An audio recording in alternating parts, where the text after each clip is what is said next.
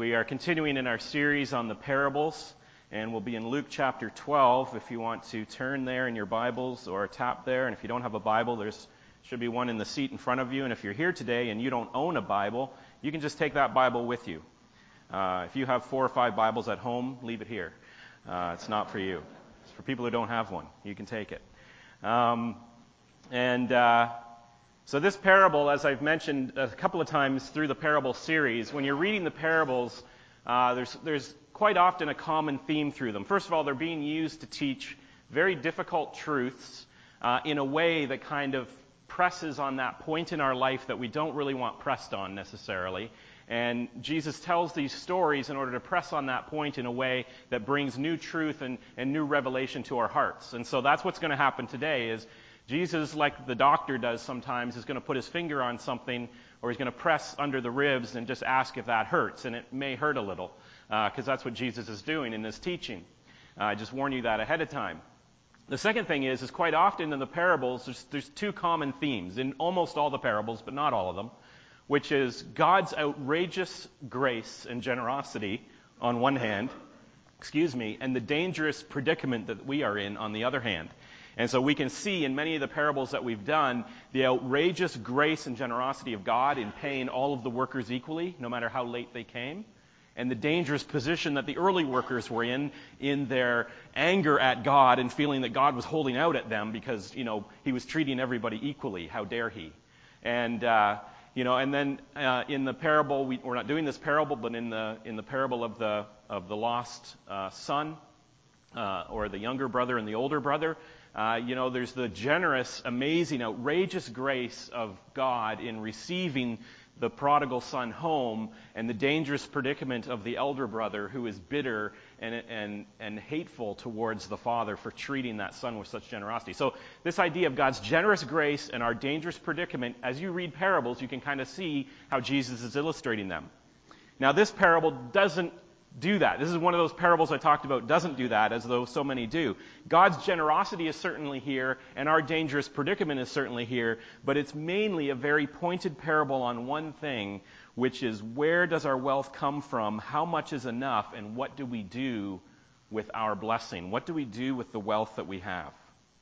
And so, just to give you context on this parable, it's the rich fool and his barns. Jesus, it says in Luke 12, verse 1, it says, Jesus was speaking to many thousands of people. Okay, this is the scenario. Many thousands of people had gathered to hear Jesus preach. And so I think Jesus invented the megachurch, okay? It wasn't Bill Hybels, it wasn't, you know, any of those guys. Jesus invented the megachurch.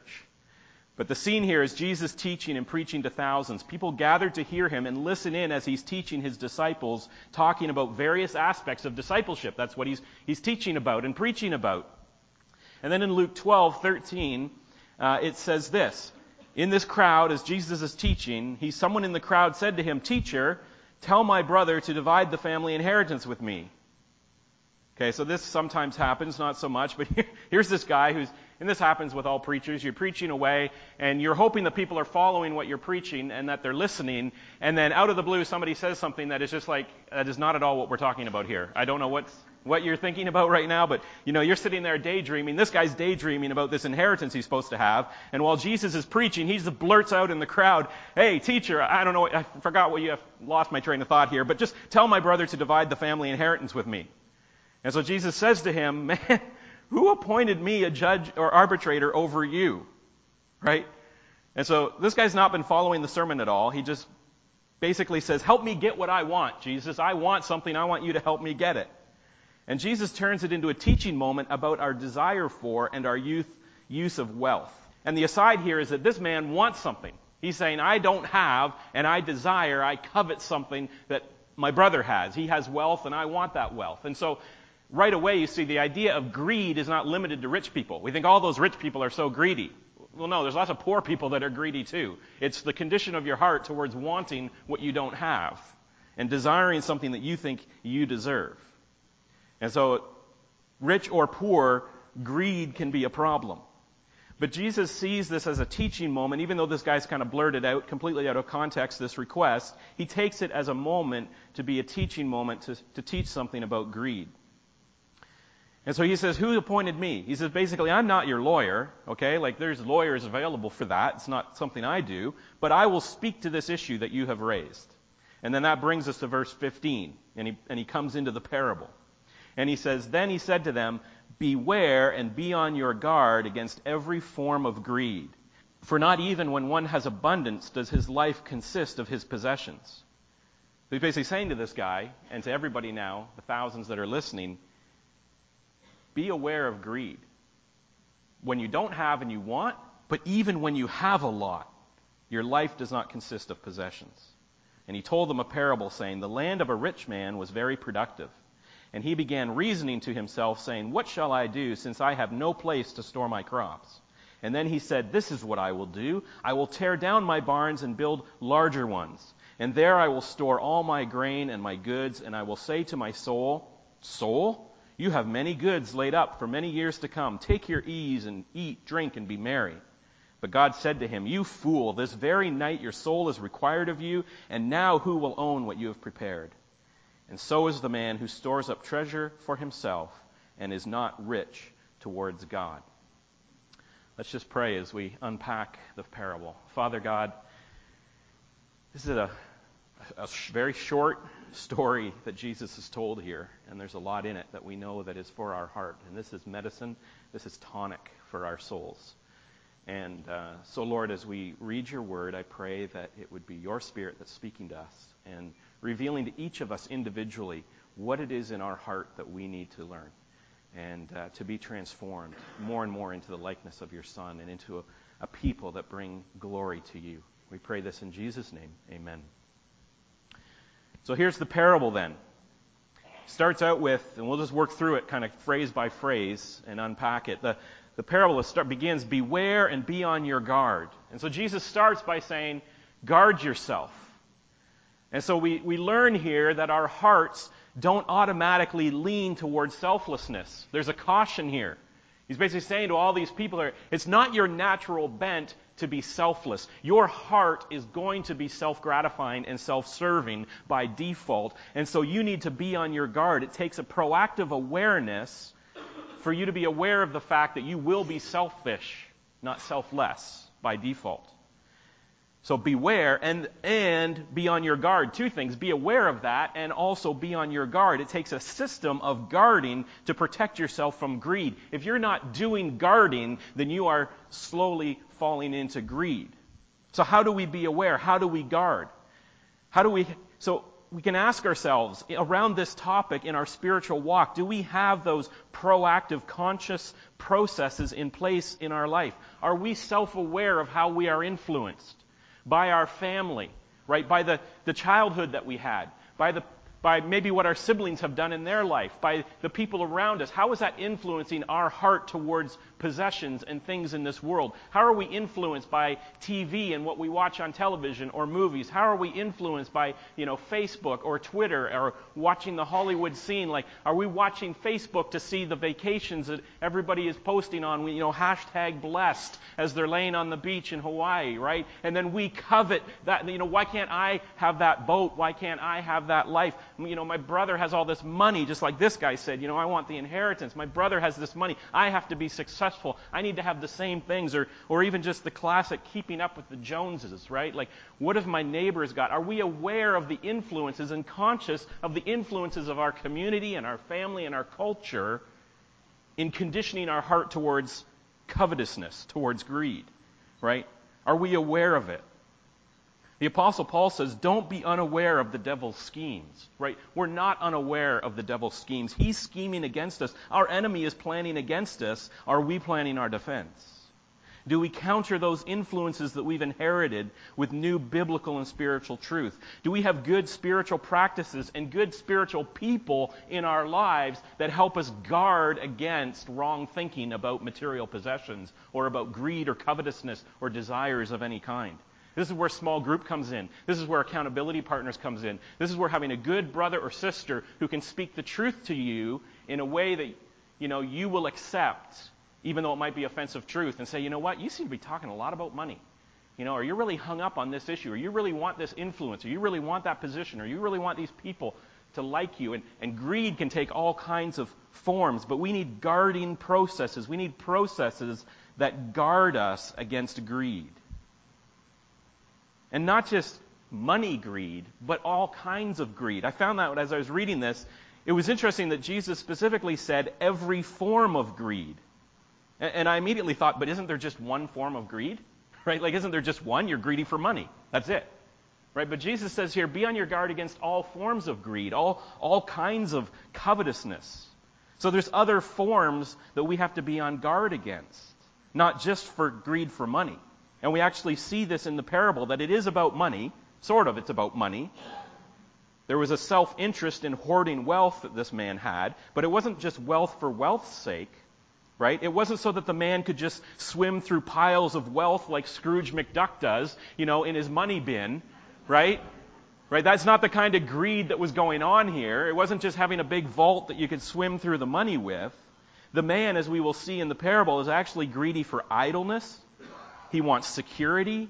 He covets pleasure. He covets belongings. There's a whole bunch of things that he covets. All forms of greed. And we can be greedy, and that is, we can want more than our fair share of many things, even good things. Money is good, security is good, rest is good, food is good, family is good, respect is good, influence is good. All of those things are good things, but we can covet them. We can take a good thing and we can covet it and be greedy about it and make it a bad thing. And we can take for our, them for ourselves at the cost of others. Right? We can demand for ourselves things at the expense of others, and that's really what all kinds of greed is. The land of a rich man was very productive. And so as we go on here, we see that he was already a rich man. And it's worth noting, I think, mainly because Jesus is making the point that the man did not lack anything. If a poor man's land finally yields well, if the story was about a poor man who has a bountiful harvest, then we would all just assume that that money's going to a good place, right? He, he's got mortgage payments to make, he's got debts to pay off, he's got to put his kids through school, he's got to feed his family, he's got to fix the house, you know, whatever. If a poor man has a bountiful harvest, we understand it's going to be well used in a necessary way. But Jesus makes the point here that this is a rich man, this is a man who lacks nothing, he's already rich, and he has a bountiful harvest. His land was very productive. He was not suffering, and he still had a bumper crop on top of that. Now, where did this bumper crop come from? This is the first thing to think about. Was it from the man? Was he the source of this incredibly productive season in his farm? Well, no. The man didn't make it rain, right? The man did not germinate the seeds. The man did not cause them to grow. The man did not have them bear the harvest right? God is the source. God made it rain. God made the growth. And so this was an extra blessing from God. And so we have to remember this as well. As we look in our own life and we look and see where God is blessing, we consider the areas where we have much. We are rich people in that God has given us more than we need and is taking care of us well. We have to remember that that was not us. That was God that did that. God is the one that has provided the wealth. God is the one that has provided the bumper crop in our life, so to speak. God's the source of whatever we have.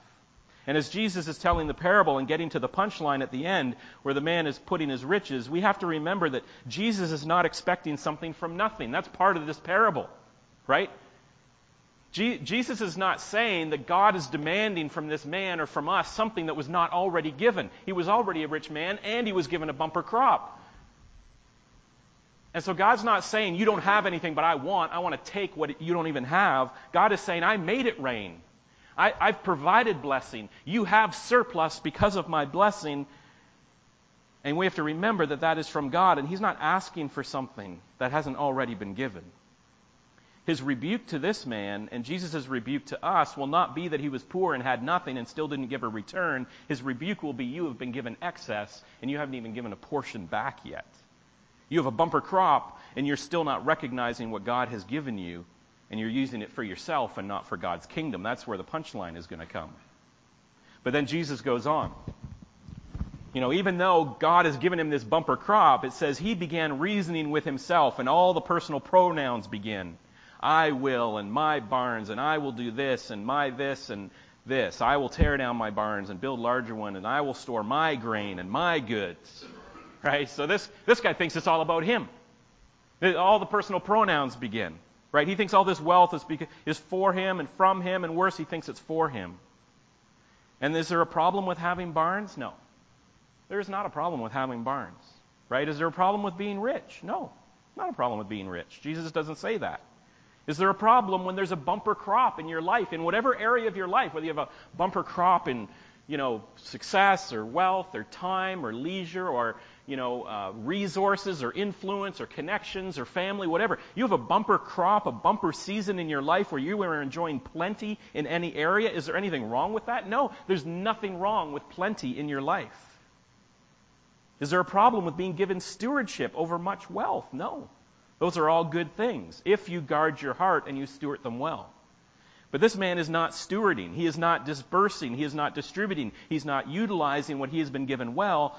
He thinks that what God has given is all for him, and he's not returning to God anything from this abundance or this surplus in his life. That's the problem. The surplus and the abundance in his life is not the problem. It's okay to have much. God wants to bless us with much. But he thinks it's all for him and that it's his doing. And there's one rhetorical, unspoken question here that Jesus wants to raise in the minds of his listeners at this point in the parable. Right? The, the, the unspoken question here is how much is enough? Right? As, as all these thousands of people, the vast majority of them, knowing the income distribution of you know, first century Palestine, the vast majority of them being poor, right? Subsistence farmers, subsistence livers.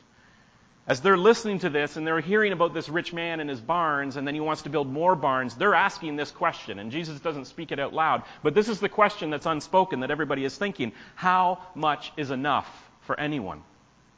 And so, to get some context for that question in our century, I Googled a couple of things. Now, admittedly, I Googled it on my $800 cell phone. that I paid $200 for, okay? Two years ago. But there, there's something right there, right? Googled it on my $800 cell phone. Uh, and that was the cheap one. So, but as I Googled these two things, the North American temperature controlled storage, right? They call it cold storage. It's temperature controlled. North American temperature controlled storage industry in 2016 was roughly $29 billion industry. In 2018, it was almost 36 billion. It's growing by just about 10% a year. By 2025, which is not that far away anymore, this temperature controlled storage industry will be nearly $70 billion industry. Okay, this is a $70 billion industry in North America for us to store stuff we're not using. To store our extra stuff. Right? So right now, we are collectively spending over $35 billion a year to have our unused stuff professionally stored for us. And the rate that we store unused stuff is increasing by 10% a year. While at the same time, the North American population is increasing by less than 1% a year. And that includes immigration and refugees and everybody.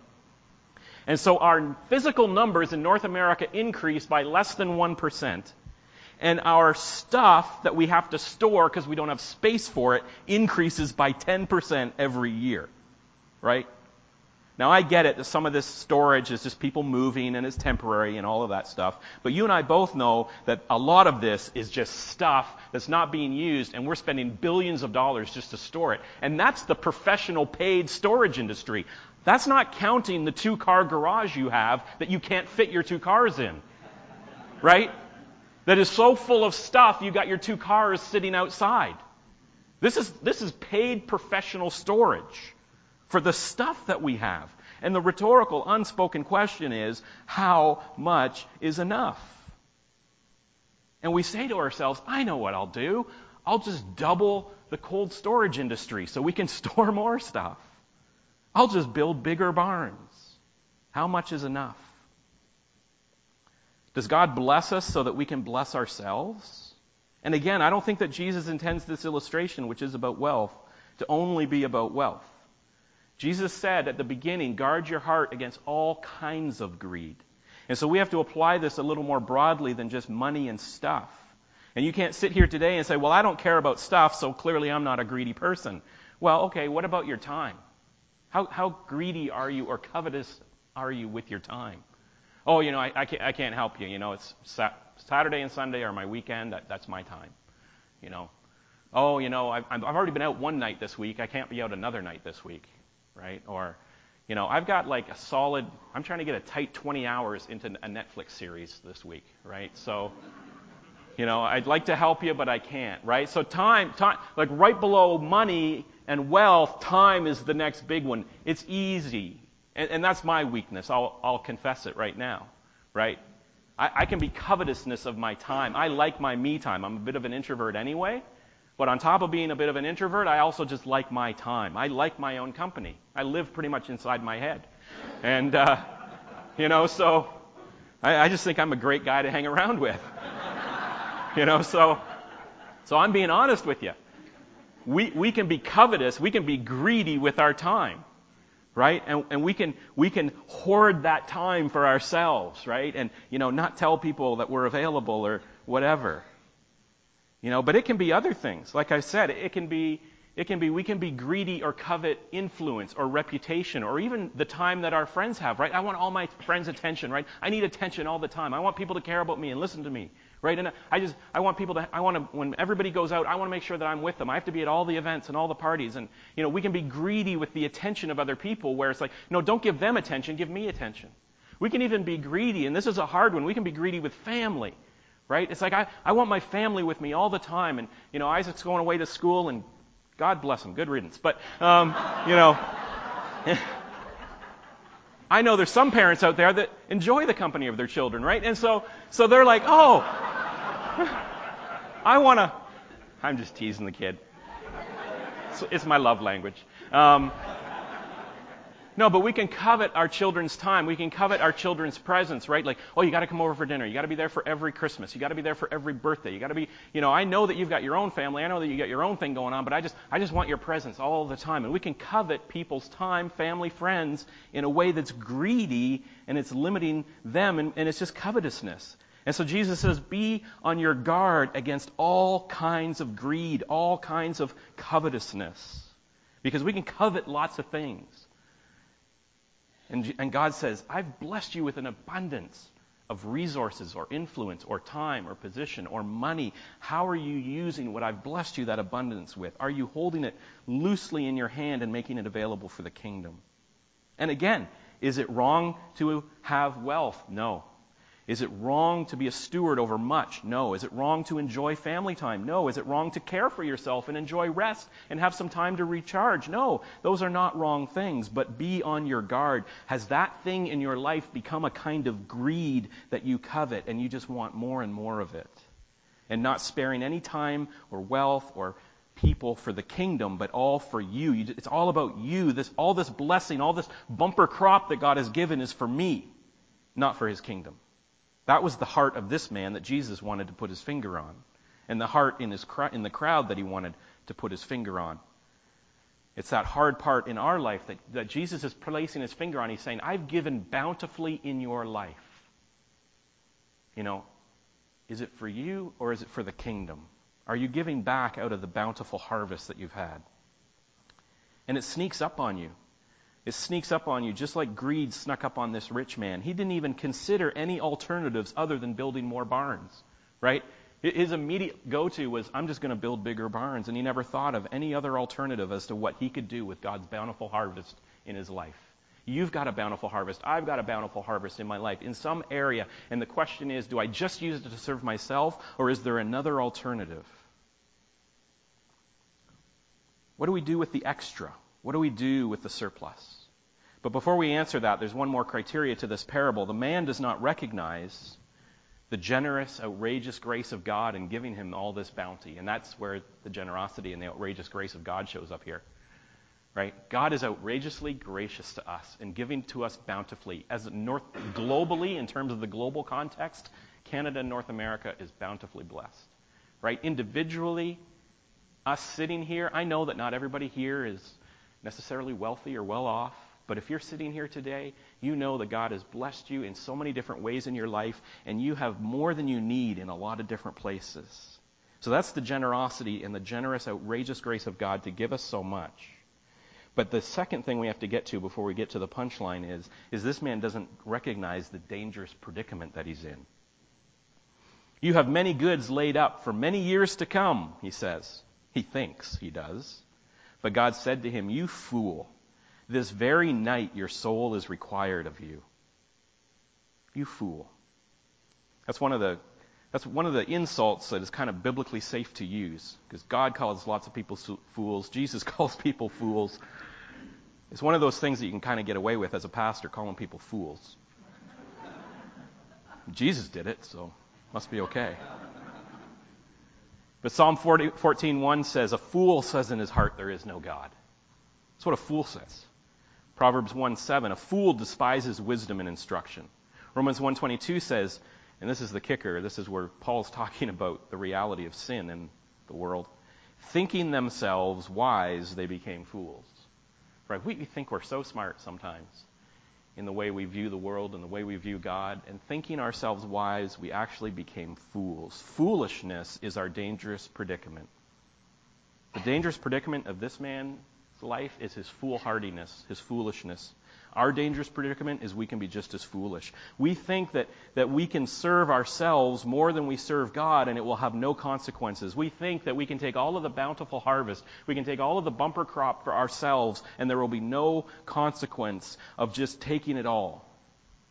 Life is more than clothing and food, Jesus will say right after this parable life, the life Jesus is talking about, is eternal life, spiritual life, real life, is not about coveting wealth or security or comfort or self gratification. There's going to be an accounting for what you have done with this life in the real life that is to come. And that's what Jesus says here in the parable. You fool, this very night your life will, your soul will be expected of you. Right? There's going to be an accounting for what we have done with the bumper crop of this life. And then Jesus delivers the punchline after he explains the dangerous predicament. He says, Here's the application. So is the man who stores up treasure for himself and is not rich towards God. So again, Jesus is not saying it's wrong to be rich. And we could go to other texts and see that God causes the rain to fall on the just and the unjust. That means there's blessing and bountifulness on, on the whole world. Both the wicked and the righteous can prosper, we can read. Proverbs 13:22 says a good man leaves an inheritance to his children's children. Nothing wrong with being wealthy, nothing wrong with planning wisely, nothing wrong with being a good steward and leaving an inheritance and caring for people. God wants you to have shelter. God wants your kids to go to school. God wants them to be well fed. God hopes that we have medical care. There's nothing wrong with wealth. Those are good things. God gives the gift of generosity to some and we have examples in the Old and New Testament of saints both rich and poor. The Apostle Paul says he learned how to live with abundance and with little at various times in his life. But on balance, though, Jesus is very clear.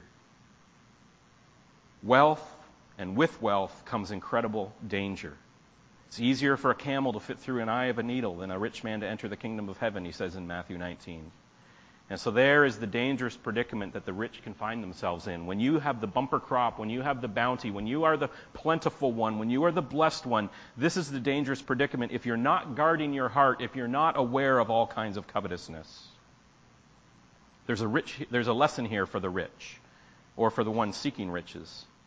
The fool is the one who is rich only towards himself and not at the same time rich towards God right? He says, So is the man who stores up treasure for himself and is not rich towards God.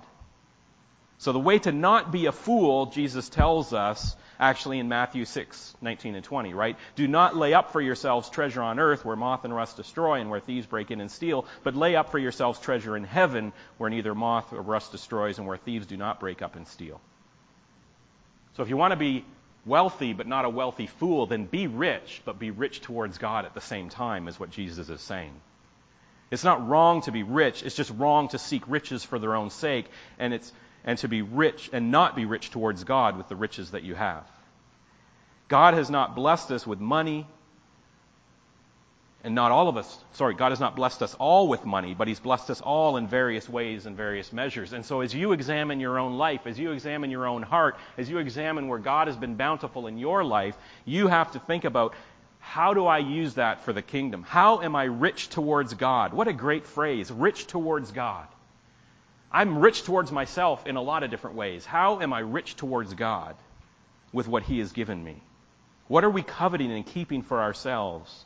That God is saying, some of that is meant to be your worship towards me. Some of that time, Paul, is meant to be your act of worship towards me. Some of that you know, influence or respect or reputation or connections that you have is meant to be worship towards me. You're meant to use that for the kingdom. Some of that money and that stuff that you have is meant to be worship towards me. It's meant to be rich towards me. I've given you that so that you can return it. I've given you everything you have. Just be rich towards me and towards the kingdom. Don't be a fool. There's all these things that we have that we can use to be rich towards God. So, what's our application then? We have the opportunity to serve God, to be rich towards God with money and time and stuff and everything He has given us. And we can give wealth. I mean, there's a very practical thing. You can, you can write a check. You can give money. You can give to missions. You can give to the church. God says in Malachi 3.10, bring the whole tithe into the storehouse that there may be food in my house. God says, bring the tithe in so that I can supply and I can do ministry. And right after that, then in Malachi 3.10, if you keep going in that in that verse, there's actually a, a, promise of the blessing that comes out of that giving. But that's not what today is about. It's just, it's, today is about bringing the whole tithe into the storehouse. So you, you can, you can be rich towards God with wealth. There's ministry needs that are unmet if we are not rich towards God in that very simple way. If, if we don't give, then ministry doesn't happen. It's the way it works. Or we can give time. Ephesians 5:16 says, "Make the best use of your time in these evil days." So God is saying there's kingdom work to be done while there's still time, and so don't waste your time on Netflix when there's time for ministry to be done.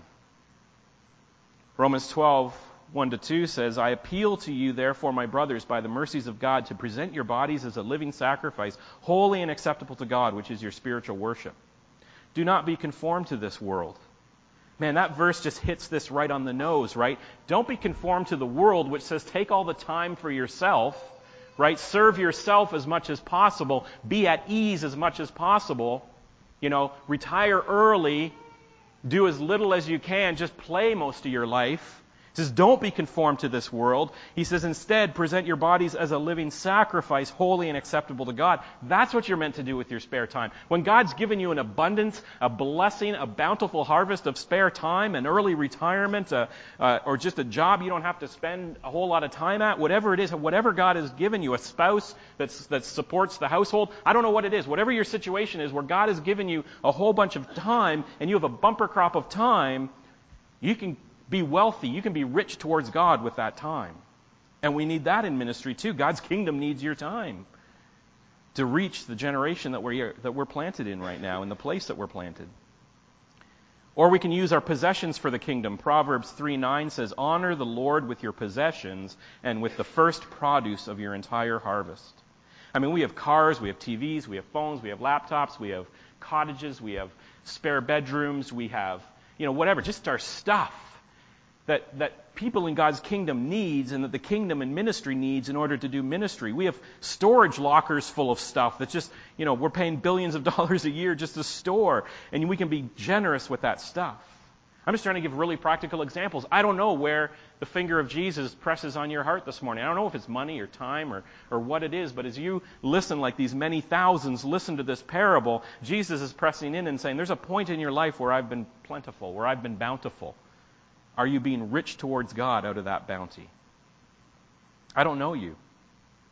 A thousand people that hear this message express their greed a thousand different ways. But Jesus says, Beware, be on your guard. So there's two steps. Be conscious about your greed and where it comes from, and then set safeguards around it so that it doesn't overtake you. And then after saying beware and being on your guard, he then basically asks rhetorically, How much is enough? Jesus is asking, Don't you already have enough, man? Hasn't God blessed you with bounty in areas of your life where you have an abundance? And now, how are you using what God has given you in abundance for His kingdom? How are you being rich towards God with what He has given you? Whatever it is. Be rich and generous towards God as He has been rich and generous towards you. Now, this church, when I'm just thinking about Lakeside, This church has been very generous in giving. We've exceeded our budget every year that I've been here, which is fantastic. And we have set our sights again on the new budget that's coming, on even more ministry and even more growth in this year to come. This church has lots of ministries that need your time, right? Sunday school needs teachers. Family night needs helpers. Junior high blast, senior high riot. We're partnering to revitalize a church in Minden, and that's going to need money and time. We have evangelism that we need to do. We need small group leaders in order to build people up. This church has been pressing into ministry in lots of different ways, and so there are places here where you can ask yourself, God, how have you given me a bountiful harvest, and where can I be rich back towards you in your church? Because I want to leave you with this and remembering this point. God doesn't ask you to give what you don't have. God is not asking to give out of something that He has not already given you. He asks you to give where He has already provided a bountiful supply in your life. For a lot of us, that is money. For a lot of us, an even greater portion, I would say, that's time. But it's influence, it's relationships, it's connections, it's stuff, it's skills, it's talents that we have. God has blessed each and every one of us in some way bountifully beyond our imagination. And where God has provided richly, He's asking us to be rich back towards Him in His kingdom. That's the lesson. Be on your guard against all kinds of greed. God's not asking you for something that He hasn't already given you. He has provided a plentiful harvest. How are we being rich in return?